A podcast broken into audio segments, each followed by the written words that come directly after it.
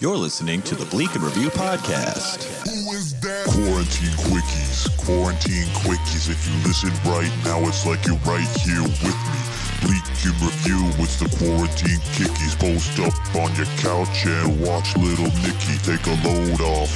And wash your hands, cause Kevin doesn't have a whole lot planned. It's quarantine quickies, quarantine quickies. Don't go outside, cause it's gross and icky. Welcome back to Bleak and Review Quarantine Quickie number 40. I'm your host, Kevin Anderson, and I do not want to do an intro this week because I am tired and also cranky. Why, you might ask? Because somebody ran into my car while it was parked on the road, and America still sucks. And that's about the size of it. That's all I really have to say. I don't want to talk about everything that sucks today. I'm very exhausted emotionally and physically, and I don't really want to get into it. But what I can tell you is that this is a very fun episode with uh, my old buddy Michael Swaim stopping by on the old Zoom hang. We had a great chat. It's a little longer than my interviews typically go, just because we hadn't talked in a while. So I'll let that be the bulk of the episode. No need for me to sit here and faff on about how, you know, our president should be murdered. oh boy, a minute forty-five into the episode, I've already, uh, uh, I'm already on a watch list. That's great. Um, podcast clause. It's satire. I don't really think I'm not going to do it. I'm not going to kill anybody. I'm just making jokes for a podcast. Thank you, NSA. But while I've got your attention, maybe you should um, do something about the Ben Shapiro's and the Joe Rogans of the world. They're much more dangerous than I am. Anyway, I'm not going to do an intro. Here's an ad of some sort, probably recycled from earlier in quarantine. And then we'll be talking to Michael Swaim here on Bleak and Review, the podcast.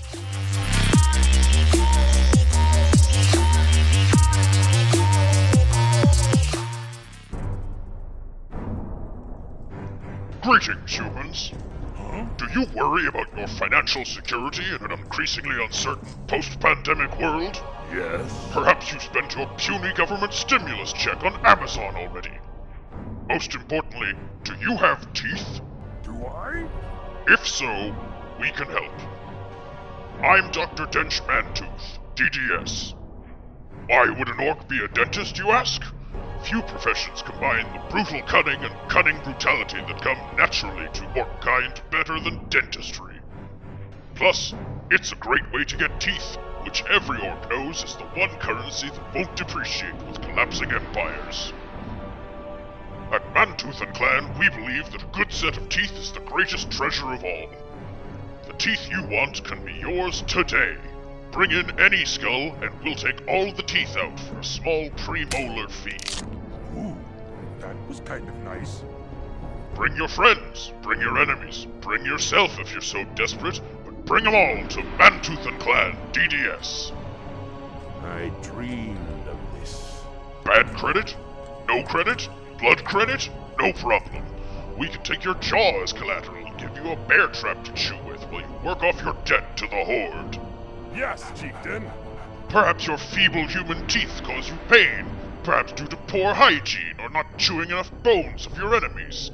Why not let Mantooth and Clan take those bad teeth off your hands? Our expert staff is wielded by a skilled shaman and will knock your traitorous lazy peon teeth right out of your head. The sky is falling. At Mantooth and Clan, we specialize in cutting edge dental work, with a full range of radical anesthetics, including bludgeoning, slashing, and piercing. So come on down to Mantooth and Clan, TDS, located in the Ash Barrens, just past the carcass of the Great Carnosaur. Mantooth and Clan, putting the axe in tooth extraction since the dawn of the Third Age. Death is not the end. Note, Mantooth and Clan is no longer a licensed piercing and or tattoo parlor. If your dental implants result in any or all of the following, please consult your physician. Excessive bleeding, excessive swelling, palate cleave, insufficient bleeding, loss of appetite, loss of soul, ancestral possession, phantom tooth pain, unlocked jaw, frequent decapitations, or irritable bowel syndrome.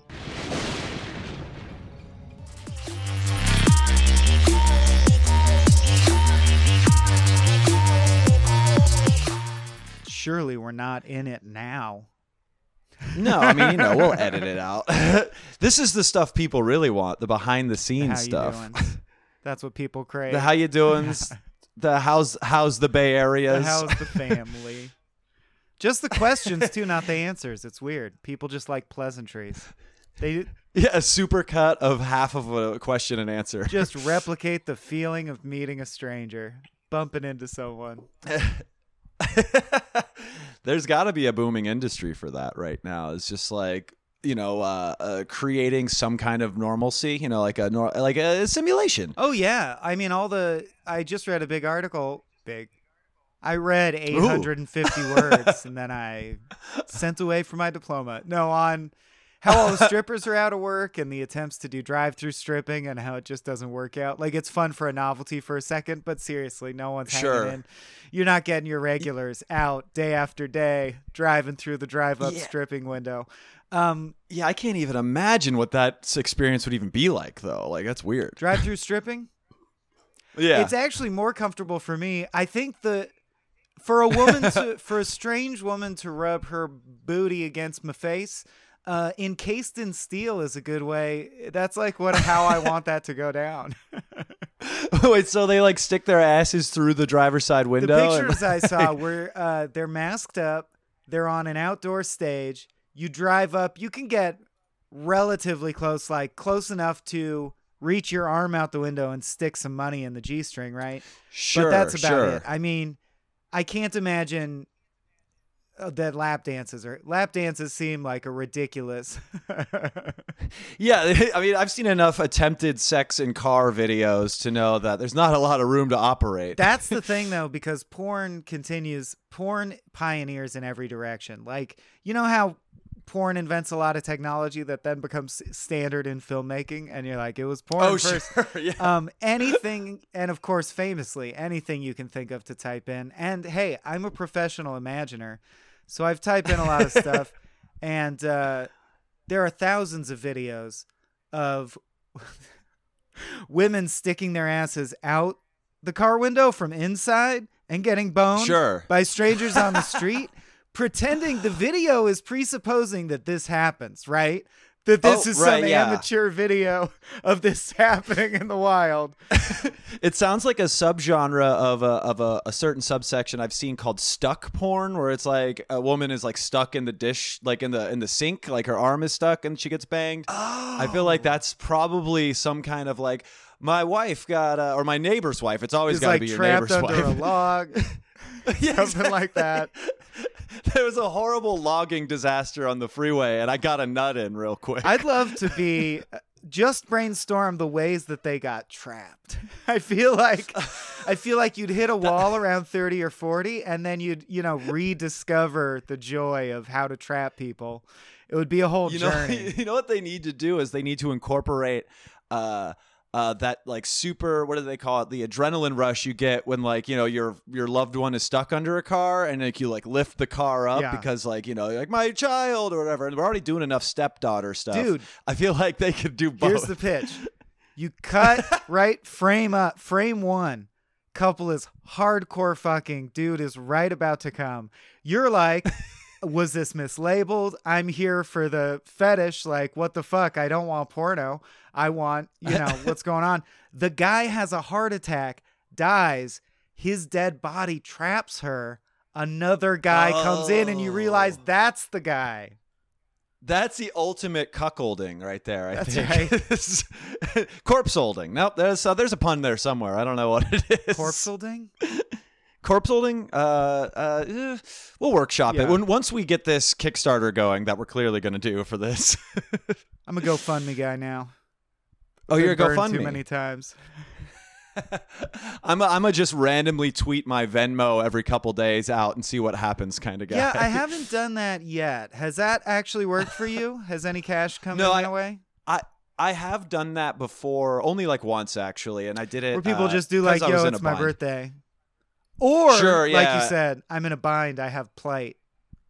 Yes, I had I had a plight, but I also would offer something in return. I was like, "Hey, I'll uh, write a disc, like you know, uh, uh, depending on how much you donate, I'll write X amount of diss bars about somebody of your choosing. And I actually ended up doing that for a while. Uh, and then I got overwhelmed and stopped.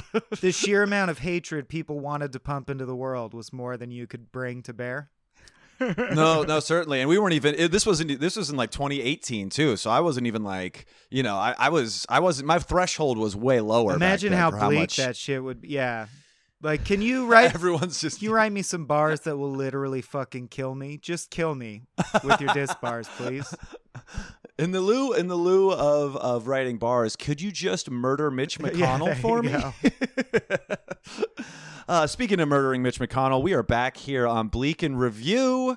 I remain Kevin Anderson. Look at that segue. Every, speaking of killing Mitch McConnell is the way I go into every single interview. By the way, that's how we do it including that one with Mitch McConnell, which I found odd. First of all, he- amazing that you landed him, and that was just put the whole thing off on the wrong foot. I thought. He was I, he was a pretty good sport about it though. I was surprised. I was I was surprised that I started our hour and plus, you know, Marin style breakdown of his whole deal with uh we're going to kill you after this. Right, and then and you murdered him. And he did, I did actually, and people. That's what. That's my current conspiracy theory. Last time you were on the show, Michael Swaim, Oh, hey. the natural introduction right. is here.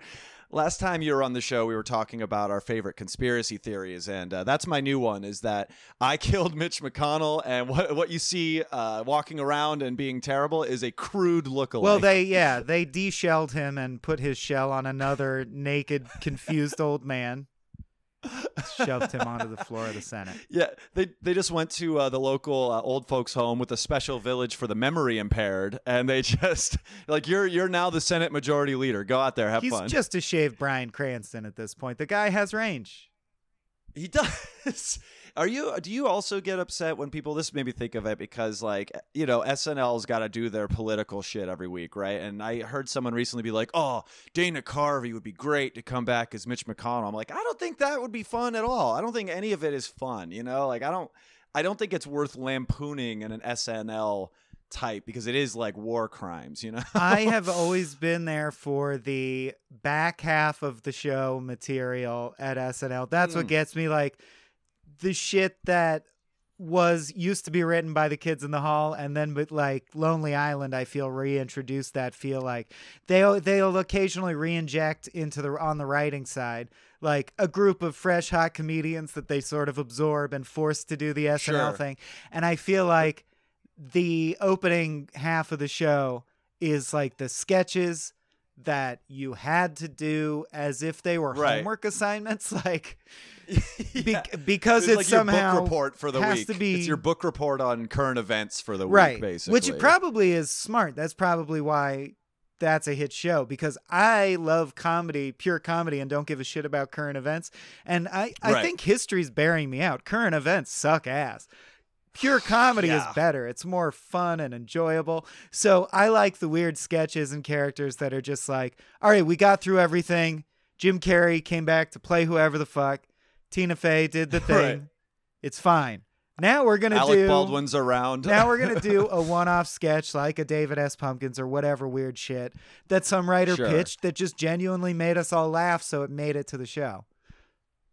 Yeah, I think now uh, that's interesting that back half thing. I never really thought about it that way, but I totally can see that in terms of the co- like the the trajectory of the show and the content. I think maybe the Good Neighbor guys, you know, like Kyle Mooney and Nick Rutherford and Beck Bennett. Yeah. I think uh, they they might be the new because they they write Kyle and Beck also write on the show, right? Like as opposed to being on it also. I believe they Yes. I actually know those guys fairly well because they all starred in the only feature I've ever gotten made that I was oh, also was in. So I got hella stories about those guys. Well, I would love to hear them. What what was the movie? I might have seen Kill it. Me Now. Oh, I haven't seen it. What was uh the te- pitch? it. Available in full on YouTube. It's a horror comedy starring SNL alums that no one has fucking seen, even though it's quite funny.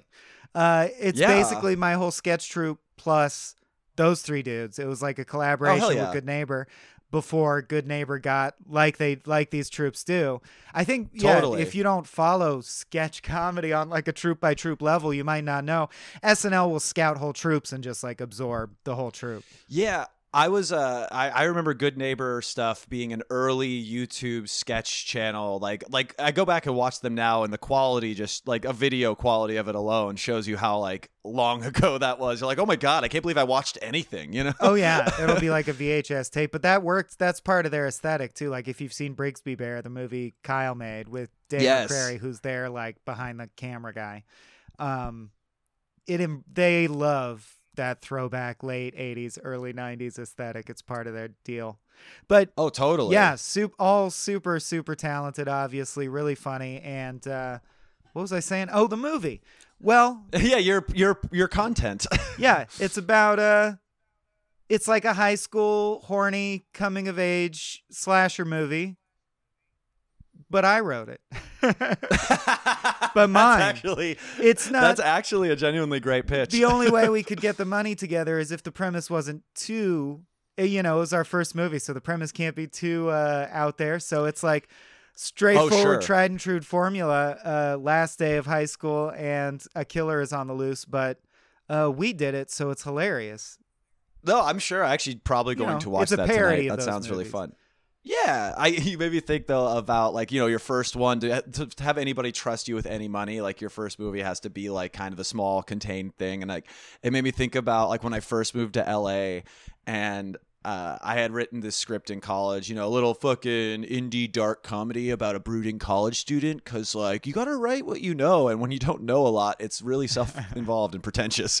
But I remember trading scripts with this guy I met at a dive bar open mic. He's like, "Oh, we should trade scripts." And his like first script that he gave me was like Apache helicopters and world cults and all this crazy like like every conspiracy theory you could imagine and just the production value I was like, "Who do you think is going to make this ever?" you know, like it's got to tone it down a little bit maybe. There's a lot of stuff going on here. Yeah, the first play I wrote that I brought to my playwriting professor in college, all proud, was like me in it as myself, who's a writer trying to write and has Oh. writer's block, and his roommates No. with Jesus Christ. And then he's like, I've seen fucking 10 plays exactly like this. I'm like, what do you mean exactly like this? He means like down to the elements. like, like Down Jesus to the Christ, Christ. is the roommate. it's Jesus or Hitler. It's always Jesus or Hitler. And I'm like, Those are the only two. Those are the only two concepts of good and evil you have in your brain at those times. yeah, it's just basic, basic bitch bullshit, man. But that's you gotta write through all that stuff to get to the good stuff. I'm actually really proud of Kill Me Now. I'm not putting it in the same camp, but No, sure, the premise sure. remains very basic. As you said, we had X amount of money, but what we really had was access to a locked down cabin in a nice area of like woods that we could control. So it's a horror Oh, slasher movie because that's what you do. boom. The, all the production value you could possibly want right there in the trees. Yeah, and Beck Bennett is incredible as the jock douchebag, like big man on campus, high school. oh yeah, he absolutely like it's so perfect how like that's like how a good I think a sketch troupe like Good Neighbor, who I think is fantastic. and I've been following them for like over ten years Mm-hmm. now. They have their specific like thing that they do great as an archetype in the group. Like Beck definitely has like the broy energy. I don't know if you've seen the unicorn. Have you Oh, seen yeah. that ever? Uh, oh yeah, because his character in that, you know, the the the, Yeah. the kind of like very sexual nightclub owner. Yeah, and then Kyle is- is, weird in a specific way that yeah, only he. Kyle does his Yeah. thing. Yeah, and he does that in this movie too. I actually, I Oh, actually don't want to spoil his bit, but like we Fuck knew yeah. we knew what he was, and we used him appropriately. well, I'm I'm genuinely very excited to watch uh, to watch that tonight, and it does bring me to one of my semi pre-planned uh, interview questions for you, oh, Michael shit. Swaim. I didn't know there was Uh, any planning whatsoever. There almost isn't. Uh, my planning is I'm drinking a White Claw, I'm sweating through a Carly Rae Jepsen shirt, and I can talk pretty good. The energy Uh, from but- that Across the Universe movie poster is just bathing you in love. Oh, thank you so much for recognizing that. Not not enough of my guests bring that up, to be honest. Oh, it's the cosmic strawberry. Does anything Yeah. say the Beatles more than a strawberry floating in space? with Julie Taymor's uh, autograph on right. it because Oh, it is signed. That's actually dope. Yeah, I, I- I didn't even. I mean, I just like saw that movie for the first time in quarantine, uh, and then I posted something. I posted a clip from it of a really funny scene I thought of during uh, the Hey Jude number when there's just this drunk man banging on trash cans and then just gets wasted. I just clipped that out, and someone was like, "I have a signed poster with Evan Rachel Wood and Julie Taymor and uh, what's the other one? Uh, Jim Sturgess." And I was like, "I'll take that." No so I got it. no broadbent. No, unfortunately. So we'll get them all. I'm gonna. I'm gonna. If he returns my emails, we'll get it. Yeah, complete the set. You need that across the universe collection. right now, we are three fourths of the way across the universe. We need to get all the way. That'll fix your life. That'll fix all this. Uh, but what I, that's uh, also leading into what I was thinking, which is, uh, are you finding it just as difficult or harder to create stuff uh, this year than like you have in the past? Because I feel like it's a lot, especially in this podcast. Uh, it's less comedy and more me being very upset and angry. Does that bleed into your work? You think? the big thing for me, this is not good content, by the way. That's okay. We get real. These are the quarantine quickies. But we I'll get be real, real. in these. yeah, the big change for me lately is um, you know how we'll all one day die? I do. I think about that often. Yeah. I used to think about it, but thinking about it did not cause a visceral physical reaction. For some reason, I had some kind of ability to compartmentalize my own mortality uh, Uh-huh. to the point where I'd be like, well, that's far in the future. And when it happens, you're, I believe, you're immediately not conscious of it. It'll pro- most likely, I don't know what's going to happen, but it'll probably be nothing. Can't be Right. scared of nothing. It'll just be like being asleep forever, etc. There's ways to be like, you know, what are you going to do about it? Everyone's got to die.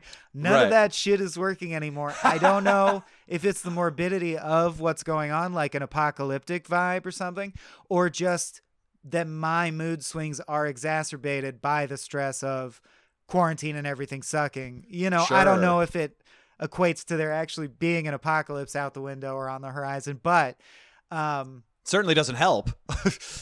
I that that's the case. cannot stop thinking about the knowledge that I will eventually die and it's doing the full thing. Like fight or flight response, adrenaline rush, face goes Sure. pale, nothing to do. You can't do anything about it. There's nothing to be done. So I've been I've been uh and in fact ironically probably risking COVID exposure. I've been going to Uh-oh. the hospital frequently, getting all my systems tested, checked out. I'm like becoming a hypochondriac for the first time in life, which Oh, I've never been. That's and, wild. Uh, everything's normal and fine, but I'm sure that I have throat cancer. I feel it. No, no. I feel it in there. But anyway, to I've had that same thing. I get it. I get it. oh, I haven't before. It's new to me, but this maybe it's turning 35, maybe it's uh, the world ending. It's something. And now, uh, now that you could conceivably be president, maybe that you're 35, you're like, huh, okay, maybe maybe the people that are president uh, uh, yeah. aren't aren't really Oh. all that aware of how to keep people alive because I don't know what I'm doing. Why do I say this excitedly? But I'm Oh. like, oh, also it could be that I recently just consciously decided to give up on my dream of ever being a filmmaker because it feels Oh, no. it's going it's looking like it's not going to happen. sure, but I mean, you just talked about a movie that you made. I made I um I made an a movie with a budget of $80,000 that failed to find distribution 7 years ago. and Okay, fair since then I've written five or six more screenplays and gotten to the point where you know I've done the whole car wash like it's not that I've had no success but as you well know I'm sure success means having a series of meetings that 90% of the time still ends in it doesn't get made and that's happened every time so far. Oh, Yeah. actually, one time the screenplay got stolen and it did get made, but not with my name on it. Whoa. Um, the Mel Gibson fuck. movie, the Mel Gibson movie, Force of Nature. I fucking wrote that. Are you serious? Stolen from me. Long story. I got. Oh my ooh, God, I, I got mean, good I'd- stories, dude. But um, but the point I'd is, I to- decided to, yeah. give up on all my dreams and kill them, and so that might be the mortality thing. Maybe I think I think that I'm mourning that. Yeah, like like the reason that you're because I've been having those feelings too, especially like you know, uh, with the. I mean, I have a decent quote unquote career for how long I've been in LA and stuff. Like I've done stuff, but I often uh, catch myself lately thinking about that kind of stuff of like, huh. So because I, turned 30 in quarantine, and that you know that's one of those numbers that makes you start thinking about Sure. like, oh yeah, how long do I fuck around until something happens? Or when I was big way? 25 and I got here, what? Where did I think I'd be by now?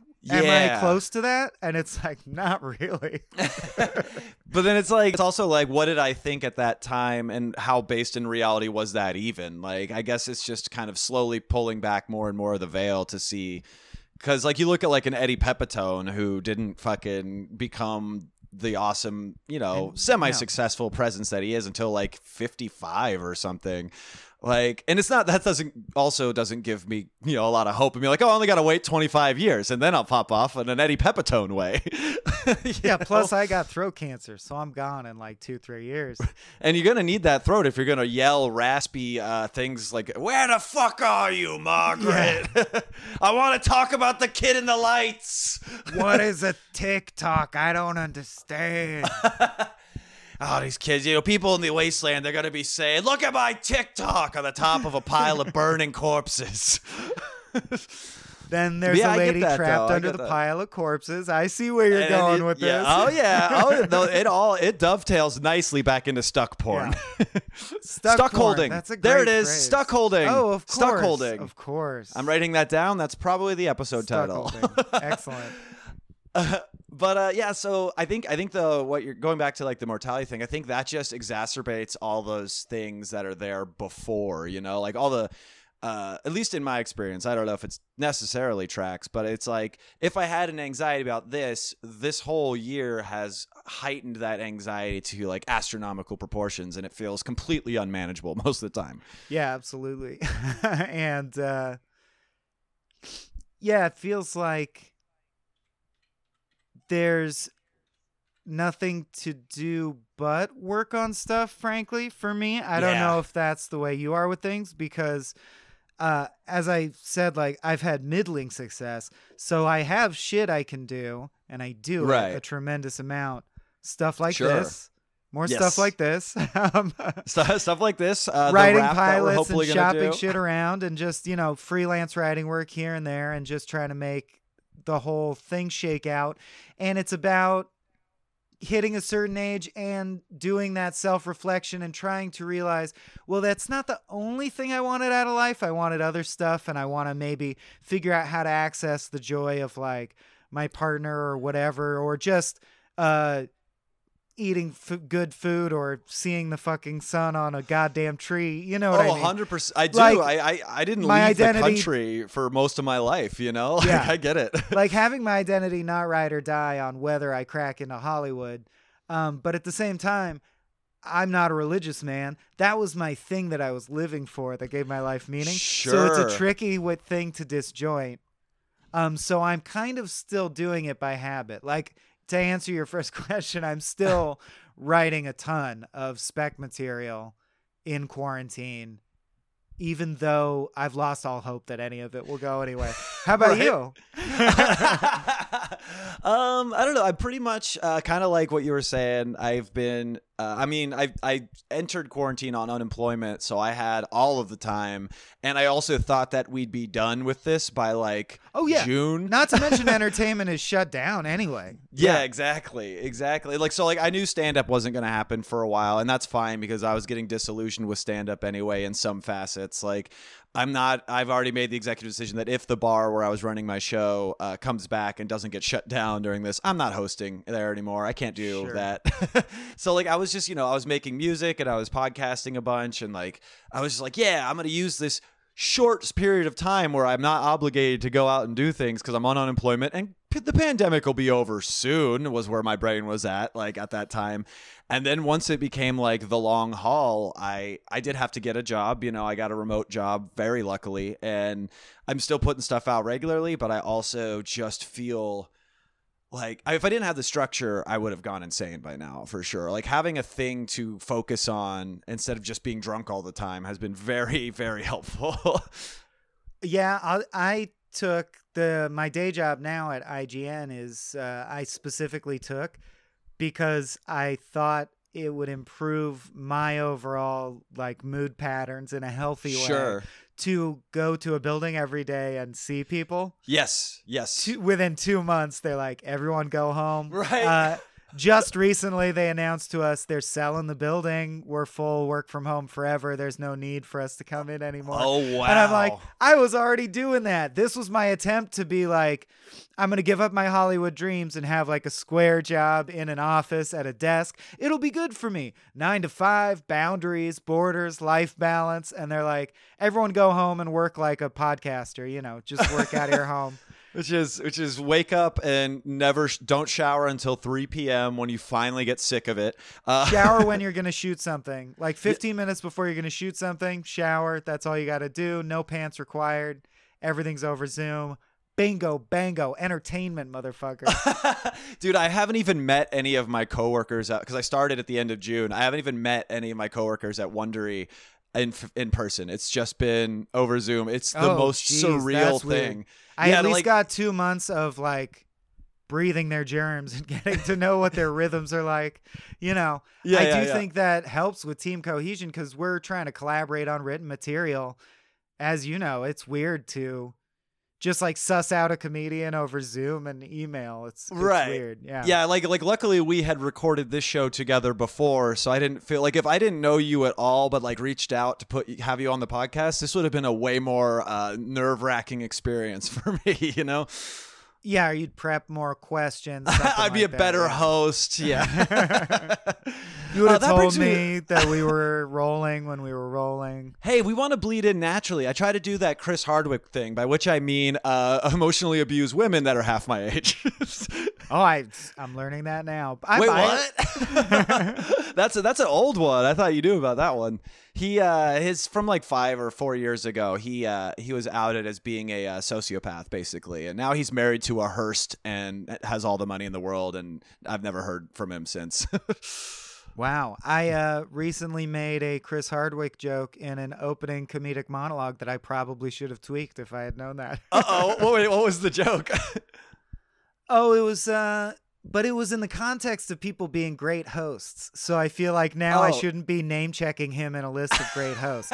but it was like, we're going to create, because I was hosting something where I was interviewing someone who's known for hosting, uh, Geoff Keighley. Sure. Famed video game host. as So- as with my favorite current millennial job, it's great.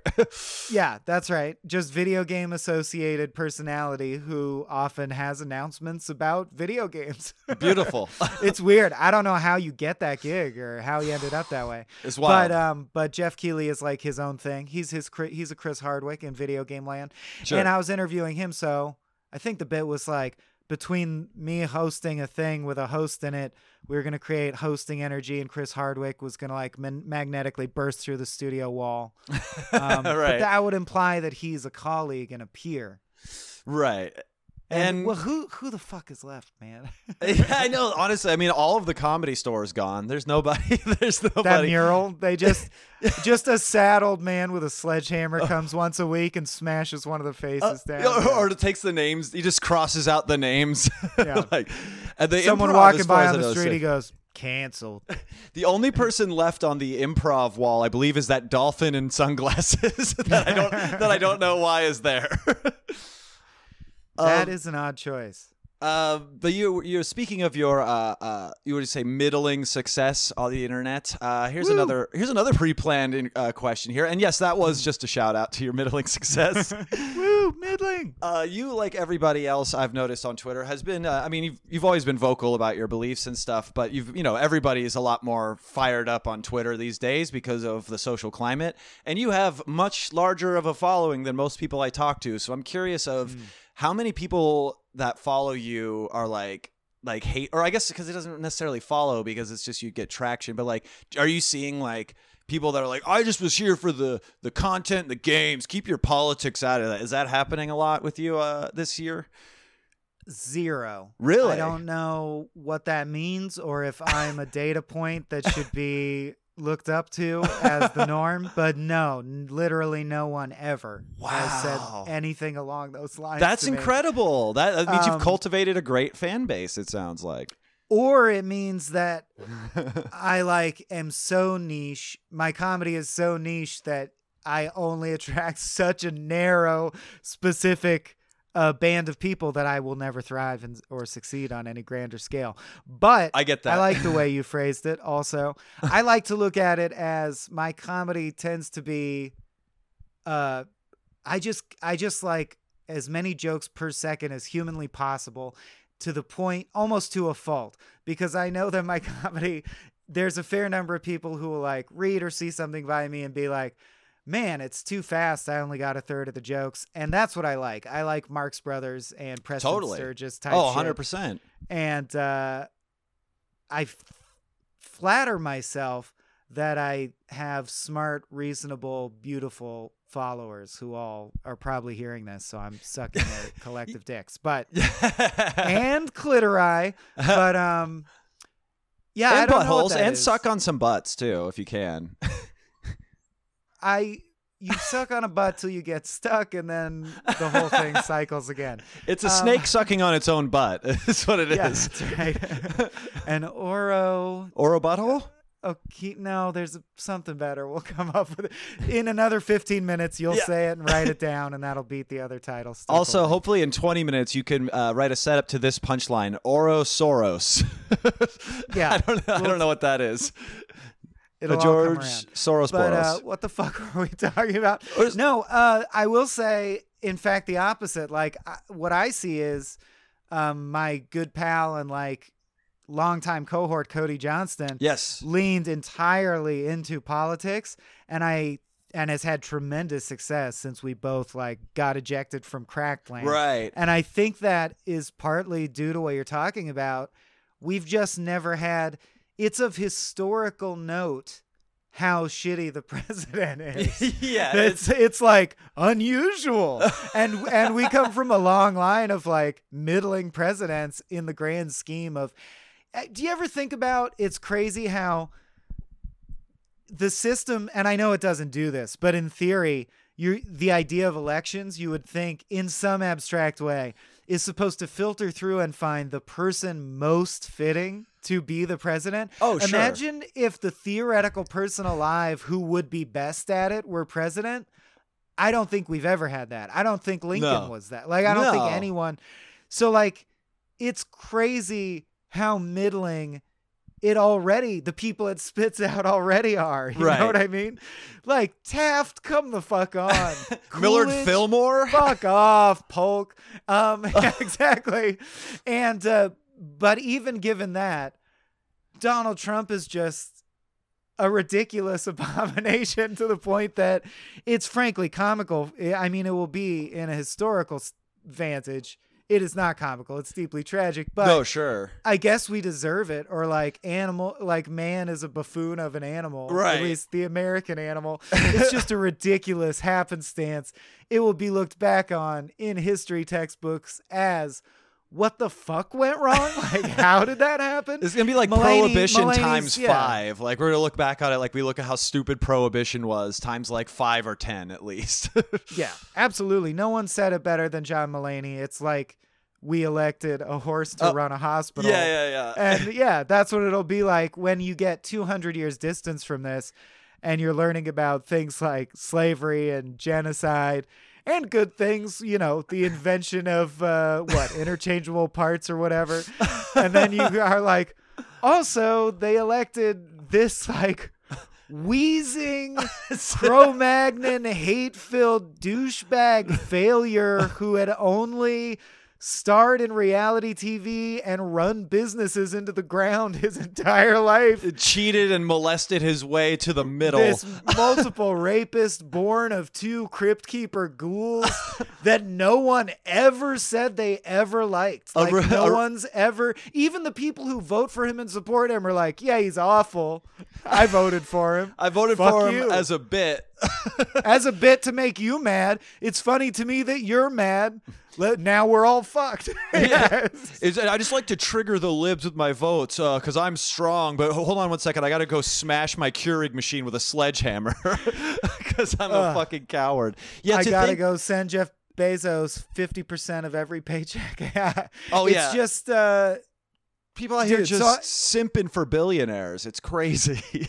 yeah, we've just reached an era. It's an era with an air of revolution to it for a reason. Like the wealth gap is at the historical point where, at points in the past, we have started fighting like in the streets with arms at this point. Yeah. and now we are. We're seeing that start to happen. So I think everyone's pretty much either on board or not even bothering to. They're just muting me. You know what I mean? yeah. Oh, totally. Totally. they're orchestrate, orchestrating their own reality. They're not going to take the time to say, I just came for the politics. Boom, I'm just done. I'm just not on their team. totally. And uh, frankly, that does suck because I am a coward comedian. I am the comedian who's like, "Eh, the purity of the comedy. Like, I didn't have any interest in sharing my political beliefs until it was pointed out to me that I have to or I'm complicit in all the evil. right. Right. And I'm like, all right, then I'll guess I'll get on board. But I wanted to do the thing where I just talk about poop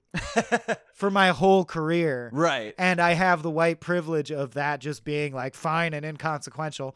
But I've been educated enough now that I'm like, no, you got to do some shit and you got to show up a little bit or you're also a dick. Yeah. It's like, it's oh, all right. the way that the way like I've heard people say like white silence is violence before, and I kind of understood Yeah. it in theory, but I didn't quite uh, know exactly what that meant until like I started seeing like the only people who weren't posting anything about uh, you know anything that was going on were like comedians white comedians with horse girl energy that were very much playing it safe for their career that you know like that kind of thing. And like once i started seeing that specific disconnect like okay you've posted like a lot of stuff and not once have you even done like a very half-assed like black lives matter avatar photo on your facebook Right. or whatever like so like that's when i start getting a little sus like i don't think people have to only be political all the time because i still t- i still tweet dumb shit and like I- no, yeah But if it were the French Revolution and they Yeah. were literally like burning down neighborhoods and the poor were beheading the rich,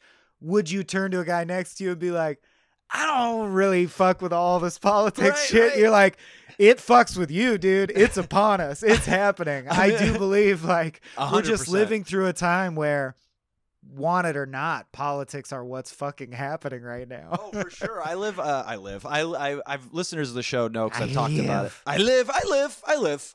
it is all I am programmed to do. It's I your live. humble brag. Yeah. I live. I live. It's all right. You know, no, not to brag. Uh, but I'm in this group on uh, Facebook called Show Me Your Sandwich, which is just basically a food porn group. People post pictures of sandwiches they made, and Sure. uh, one of the things that's been interesting there is that it's been taken over by uh, not taken over, but everyone's been adding like a you know Black Lives Matter hashtag to their sandwich pics, and there's uh, and like arrest the cops that killed Breonna Taylor. All that stuff was happening, and it was fun to see because this group has like forty seven thousand members, and it was fun to see how many people every time that would happen was just. I thought this group was for sandwiches. Keep your politics out of my sandwich group. It's everywhere else. Can't I have this? Like, no. What do you want a safe space, you coward? Like, fucking, it's not that hard to say Black Lives Matter, you piece of shit. Damn, I want a sandwich now. I know, Sorry, right? was that the takeaway That- that's kinda- I'm like, this group sounds amazing, we, dude. we both just had a pregnant pause of sandwich envy right there. of Reuben envy. I'm like, that's the one space where I'm like, I kind of see his point though. I mean, you just why you just here for the sandwiches, well, I get it. I get it to an extent, but if No, like, but- yeah, especially in an era where, again, as I said, you have every tool at your disposal to curate whatever fucking twisted, distorted reality you want to live in. Mm-hmm. uh, mute those conversations, silence that thread. I'm sure whatever like social platform you're doing this through has that ability. right. Uh, we I hate the thing that it kills me the most is the argument where people feel that free speech means you can post on like a comment on YouTube and the owner of the channel can't tell you to go fuck yourself. Right. What do you mean? Free speech is not protection from you're on a website optionally posting it. You're electing to do this. What the fuck are you talking about? free speech. but people to think me- free speech, yeah, means like a safe space bubble is around me at all times wherever I navigate the universe. It's I, I have ridiculous. the I have the ability to uh, uh, dole out un, unrelenting, unmitigated harassment at my will, but the minute I get checked on it, I'm being infringed upon. Is kind of what they're thinking. I think it's like I should be able to say whatever I want. Yeah, and conversely, it's like when comics are like, you can't even say anything anymore. I'm like, you can, and the people who hear your comedy have the uh, right or uh, rea- ability to react how they want and if they don't fucking like what you said they can tell you that and that doesn't that's not censorship consider it they're doing freeform stand-up comedy from the comfort of their own Right. homes. That's what I'm saying. It's like, and I'm not saying don't. If you believe uh, cancel culture is a great threat and you want to push buttons and be edgy, push buttons and be edgy. Get the hate, absorb the hate. Sure. That's like, do it then. you'll find do the shit. people Yeah. you'll find an audience you know they you, Oh. you might have to have chris D'Elia open for you but you'll find an audience yeah, Dave Chappelle goes up, talks uh very, I would say, unfavorably about the trans community. that's a nice way to put it Literally talks about how you can't say anything anymore. right Collects fifty million dollars and goes home, and he's fine. It's all fine. He's gonna be fine. my favorite uh my Still fucking Dave Chappelle. my favorite instance of that is literally uh, I think it was the roast of Alec Baldwin. I can't remember. It's one of the more recent roasts where Adam Carolla went on a whiny tirade on stage while doing it whatever saying whatever he wants. oh, this is his pet topic. I'm like, you're on TV now. Do you not realize what access that is? Yeah, you piece of shit. He's like, I can't say anything anymore. It's like you just said everything now. Currently, You're doing it. You're, You're doing, doing it, You're- Peter. you're You're, doing, doing it. he starts he starts flying by the ears or something like magical and soaring around. And you have whole networks devoted to you. All you are saying is that when you do that, there's a whole swath of millions of people who say, Man, that's some pretty hateful shit you're spouting. They're allowed to say that, bro. Sorry. no, nobody has ever actually. I don't think. Uh, maybe I could think of a ref, uh, uh, example of this, but I don't think anyone has ever lost any career opportunities from just saying shitty stuff, like big, like in a big sense. Like nobody's like. Fuck, I can't work anymore. Like maybe a club will unbook them or like they get dropped from a show, but like their careers are never destroyed. They just find you- different yeah. jobs. Are you an Earthworm Jim fan? I am. That's interesting that you mentioned right. that for no reason. Well, oh wait, I do. no I actually do know. I think I do. I have heard about this, but please go on. oh well, the so the creator's a piece of shit. Yeah, yeah. uh, which it was hard. That was uh, in my life. That's like the number one heartbreaking. You know, like you find out Orson Scott Card's a piece of shit, Right. H.P. Lovecraft's a piece of shit. I took those whatever, um, but Doug TenNapel, he didn't just create Earthworm Jim. He's a like my favorite graphic artist. He's got a very cool graphic style. Has a very cool He's style. got an amazing style and he's done a bunch of amazing books. And he scrupulously, which is, I think, kind of hypocritical, like we're talking about, on Twitter all day, he says, like, literally, women shouldn't have the right to vote and shit that backwards. Wow. But he scrupulously keeps it out of his comics to the point that a kid like me growing up reading his comics and would never knew till Twitter exists and he spouts all this Scott Adams shit oh every day. Oh, God, Scott Adams. That's And uh yeah, see that was less heartbreaking. Who no. I was gonna. I was gonna. ma- I was gonna do a bit of like, oh, how the mighty have fallen from the funnies.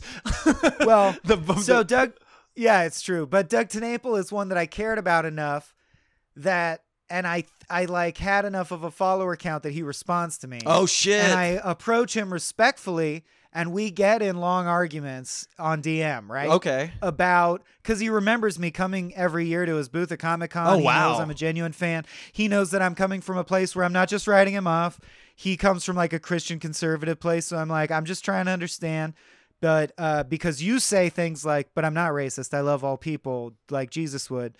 How can you justify this horrible shit Right. you said? Like- you know, like trans people are molesting our kids and they're all going to burn in hell. Like, how do you reconcile? And we get into long conversations.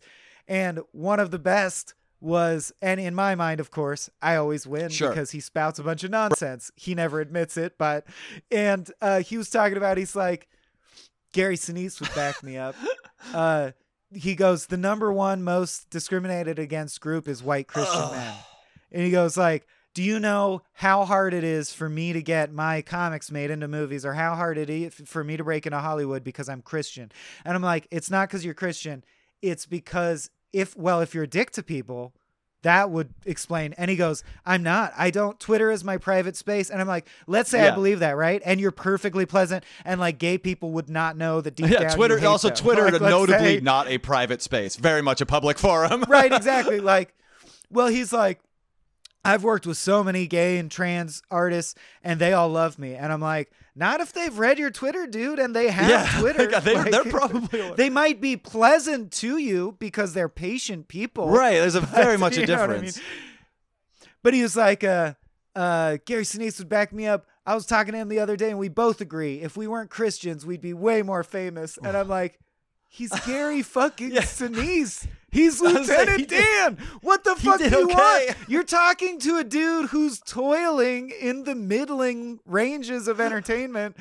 Like, come off it, dude. No, that's Anyway, wild though. It is wild. Doug TenNapel is infuriating to argue with over DM. I was gonna say like that that imagine. that someone with coming from that mentality, like I don't even know how you that arg like I assume that your arguments must just at a certain point just stop because it doesn't seem like that's a thing that he's ever. Well, he's like, but do you know how much more famous Right, he should of be? course. because he's so talented. And I'm like, so's Tom Hanks, so's fucking jerk off. yeah, and there's Like, there's also people on. that are more talented than you who have way less success. Like it's not nothing nothing is Right. fair at all. yeah. Has it ever occurred to you nothing is fair? Which I think that's the cornerstone issue that keep Doug and me from coming together on this one day is that he believes that the universe is fair because that's what it means to believe in a intelligent Christian Sure. style God. I don't believe the universe has to be fair necessarily, which frees me up to accept a lot of shit. Like, well, yeah, you know, everything's random, so that's fine. Or like, not that's fine, but I accept. I, I will I true. will You accept this know? as reality and not do 17 uh, mental gymnastics poses to tweak this to a way that actually makes me feel a little better. Dude, he's so good at comics. He also brought us Veggie Tales. oh yeah, I love my favorite uh, my favorite Christian vegetable based cartoon and uh, 3D animation. Absolutely love it. Big fan. That and cherub wings. Uh, yeah, I like the one where Mary Magdalene got stuck under a giant zucchini, and then Jesus fucks the shit out with of her. another with strangely enough another zucchini which is like normal size. Yeah, and they perform they perform anal boros on each other. Is that anything? I think we just came up with a new position, the veggie tail. Uh, the veggie T A I L. Yeah, that's that very works. fun. Uh, before we go to pl- Moses, let my people eat ass. I, will spread those cheeks like the Red Sea and fucking just That's the one you got for 40 it. years. it's going to be. I'll wander in that butthole for 40 years. Uh, and by the way, you might want to get yourself checked for plagues afterwards. uh, Sweet. Before we go to heaven. plugs here, I did want to just mention uh, my my version of the one that was like hard to grasp, like the cancellation or like a person I'm like, oh, you suck, you know that kind of thing, was uh, actually kind of recently, and it was John Cleese from Monty Python. Uh, No, uh, he well, not- sucks? maybe not Oh, like no. that, but he did tweet something about a week or two ago saying, "I stand with J.K. Rowling." Uh, so I'm I'm realizing that a lot Oh, of British celebrities are like a lot of British people are very transphobic. Everything's personal, everything's a spectrum. If uh, that lifestyle intersected with my identity, I might feel differently. So who am I to fucking weird. say? But I will just say I it's definitely weird and it's hateful and it's sad. There's still a range and things are different. Everything is what it is, you know what I mean? For me that's in the range of like yeah, great grandparents are racist. That's bad. They'll die soon, and hopefully they didn't Right, pass that on. But it's still different than uh, your Chris D'Elia's or your Sure, Louis yeah, like actual sex you know. criminals. Yeah, the the thing with Well, when someone says, "Oh, do you didn't hear that guy's a piece of shit?" Nowadays, it's you have to find out because it is different. is. It's like, uh, yeah, like they uh, voted for Trump, and you're like, oh, okay. or it's like, yeah, they raped 40 Yeah. people. like that's the you know the stakes these days, and it's good that this shit's coming to the surface, but you got to find out which. No, camp it's in. absolutely. That's why I think uh, aggressively liberal Twitter sometimes needs to uh, focus on nuance a little more because they tend to treat it all kind of the same and just broad strokes because they want to retweet something or whatever. And I, I definitely, I, I- I don't think like on the, you know, I don't think that's all the time, but I've definitely noticed that where like a say like a uh, Chris D'Elia, uh, you know, pedophile thing is treated with the same severity as like somebody using like bitch in a tweet like you know like which is like not great optics but it's Right. it's it's sometimes treated with the same severity and i think we create a I lot mean- of weird dissent that way Yeah, I don't think there would be two sides. I mean, maybe there would. People are fucking stupid, but it feels like on this there wouldn't be two sides if the other side didn't have some points. Like I, I feel that the people who complain about cancer culture, cancel cul- culture, are wrong, but they are observing data that Right. exists. Like it's a huge societal shift from uh, oppressed groups of people having literally Yeah. no voice to now kind of having some voice and speaking Sure. up for their rights. And it's wrong for you to think that impinges on your rights, or if it does, then we'll share the rights differently. Like we have to account for this his- history of oppression. We have to give these people places at the table. If that costs your seat to like shift a little, we'll all get through it together. There's growing pains.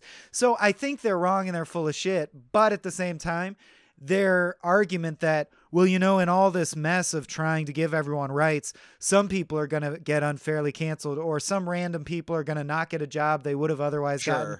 Yeah that's true to some limited degree. I'm sure they will who Uh, fucking but it's it's, cares? it's, Like, it's, it's a who cares and uh, that can happen to me it's okay say- i like it's minor I was gonna say yeah, it's it's it's it's a it's a thing that could definitely happen, but it's also just a very small part in all of the reasons. It's just one facet of all of the stupid bullshit reasons that people would be fucked over in Hollywood anyway. Like like they wouldn't get an opportunity for whatever reason. Like there's so many ways that can happen to like the, the the the slim possibility that they would be taken out of context and then that's the reason that they lost a thing is like just as likely as they you know just di- had a bad audition or like were Right. off that day or whatever versus if you're trying to argue that being gay or a person of color or trans has historically made getting jobs difficult, you got data on your side. You can oh, back that Oh, all shit up. All day yeah You all can prove day it. I do have some friends that are uh, comics who will sometimes get in their feelings about that kind of stuff and be like, "It's like I know I'm, I'm good. I'm just white." And I'm like, "Yeah, but like your life has been way easier. So like maybe you didn't need to, you know, get on that unpaid show or whatever they're complaining about." Welcome to the party. And also, there was every chance you were never going to make it anyway. and I say that about myself. That's exactly You know what I mean? Like full circle. This is a full circle in a full circle right now. That is amazing. we are we are like three. There's like three Buicks on top of this podcast lady that's about to get fucked. well, you got to bury Mitch McConnell deep, or he comes back. Ah, That's oh, oh, you bury him in a ditch, McConnell. There you go. Hey, that could be the episode title. Also, we'll see. I'll write that down. Uh, speaking of that, could be the episode title. Michael, we are here at the end of our hour. Uh, obviously, this episode is coming out on Friday, October sixteenth. What would you like people Obviously. to? What would you like people to hear or see or look at or do stuff with? Oh Jesus. Um hey, be good to each other. Load your tabs ahead of time so you can read off plugs. Uh, you can find you can find all my shit and the, at uh, patreon.com slash smallbeans, which is where I wish people would go the most if they I get it. I get it. too But um I also want to tell you what we're doing over there. Oh yeah. Oh, we actually have a great episode coming out on Monday the 19th about the movie Nightcrawler featuring Jason Pargin, aka David Wong, who has a new novel out uh, as of I think today, as of the day we're recording, called Zoe Punches the Future in the Dick. so I'm also tangentially plugging my friend's book. Yeah, I've seen. good. I've I've heard of that through sponsored Facebook ads. Oh, good. yeah. then he's got he's getting reach. Yeah.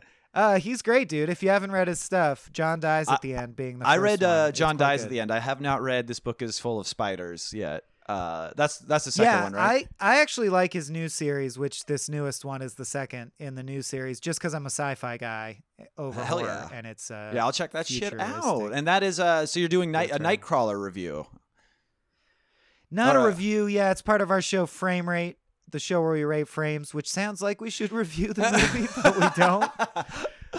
we do what we did at Cracked, which is mistitle stuff, first of all, but secondly, basically provide close reading. Like if you've seen Nightcrawler, we we aim to make Nightcrawler more interesting than you th- knew it was and more rewarding than you knew Hell it yeah. was. So um, a lot of big fun conspiracy theories or big picture takeaways. Um, you know, really deep dives into the filmmaking technique and stuff that you wouldn't know just from a casual. Nice. Uh, Yeah. And that's at patreon.com slash smallbeans. Correct? Okay, I just Yeah. want to make sure. Very, very planned and unlike this. no talk of coming or getting stuck under corpses. Very rarely. well, you know, if you ever need some of that, I'd love to do the show. Anyway, I'll come on with nothing planned and I'll just talk about niche porn. Just, dude, the rate at which you're knocking puns out of the park this episode, Thank I you. think bodes well. If you could just be a voice that no one ever explains or introduces, but anytime you think of a pun like uh, Mitch in the ditch, you just yell it, just like a madman. That's a, that's a frame. Little bit how my brain works uh, on uh, in these quarantine quickies. I've noticed. it's definitely that's definitely Yeah. where we're at. Speaking of where we're at, I've got a Patreon people can check out. Also, should they feel so inclined to spend another five dollars uh, to hear another podcast about movies, um, you can go to Patreon. Mine only costs. Oh shit! Uh, all right, so I tell you what, if you sign up and message me that uh, uh, Swaim's only costs three dollars, message me that on Patreon. I will Venmo you two dollars back. How about that, everybody?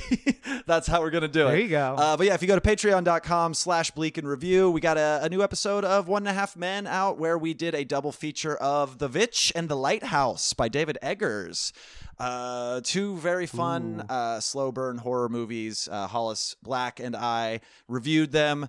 Uh, uh, got into some got into some uh, some big thematic scrambles for meaning as well. It was very fun. Uh, I love those movies, and hopefully other people do too. Um, and other things. yeah, Lighthouse. Dude, I watched it for the first time for the podcast, and I oof, it's a good time. it's a real good time. And I love how it's in a square aspect ratio, so you can pretend it's just a really bad Zoom call that's not going well at all. or a or a decent podcast. Yeah, Two guys getting way. drunk Oh in a lighthouse. just yeah, just two white guys talking about whatever comes to their mind. That is a while podcast. drinking petroleum or whatever. I would so listen to a long form podcast of Willem Dafoe and I- Robert I- Pattinson in those I characters, just shooting the shit. Think we need to uh, get a. This is the GoFundMe. yeah. Jerked off to some scrimshaw today. like this pod, this podcast rules, dude. Aye, she was stuck against the crashed against a wave, stuck on the briny rocks. They're coming. They're never coming. As the seagulls picked at her stuck butt. this is the 800th episode of this shit, Um, and I love it. uh, uh, anything else you want to promote here, bud? Uh, yeah, check out our feature film. It really is not that bad, and it stars some SNL folks. It's uh, Kill Me Now. Once again, you can find the whole thing on YouTube. Just search Kill Me Now. I will link movie. it in the gosh dang episode description if I remember. I bet I will. Absolutely. Appreciate Well, it was that. great seeing you, bud. Thanks for doing the show. Yeah, when it, uh, oh, that ball's in my court, right? We're working on a rap we together are. too. Uh, we could that. definitely uh, shoot the shit about that a little more after the record if you want. Uh, I have some updates from my end that may help uh, if if you're interested. Okay. But for now, listeners, keep an eye out for uh, a Kevin Anderson Michael Swaim collab rap coming at some point in the future. Goodbye, Goodbye, everybody. We'll see you next week.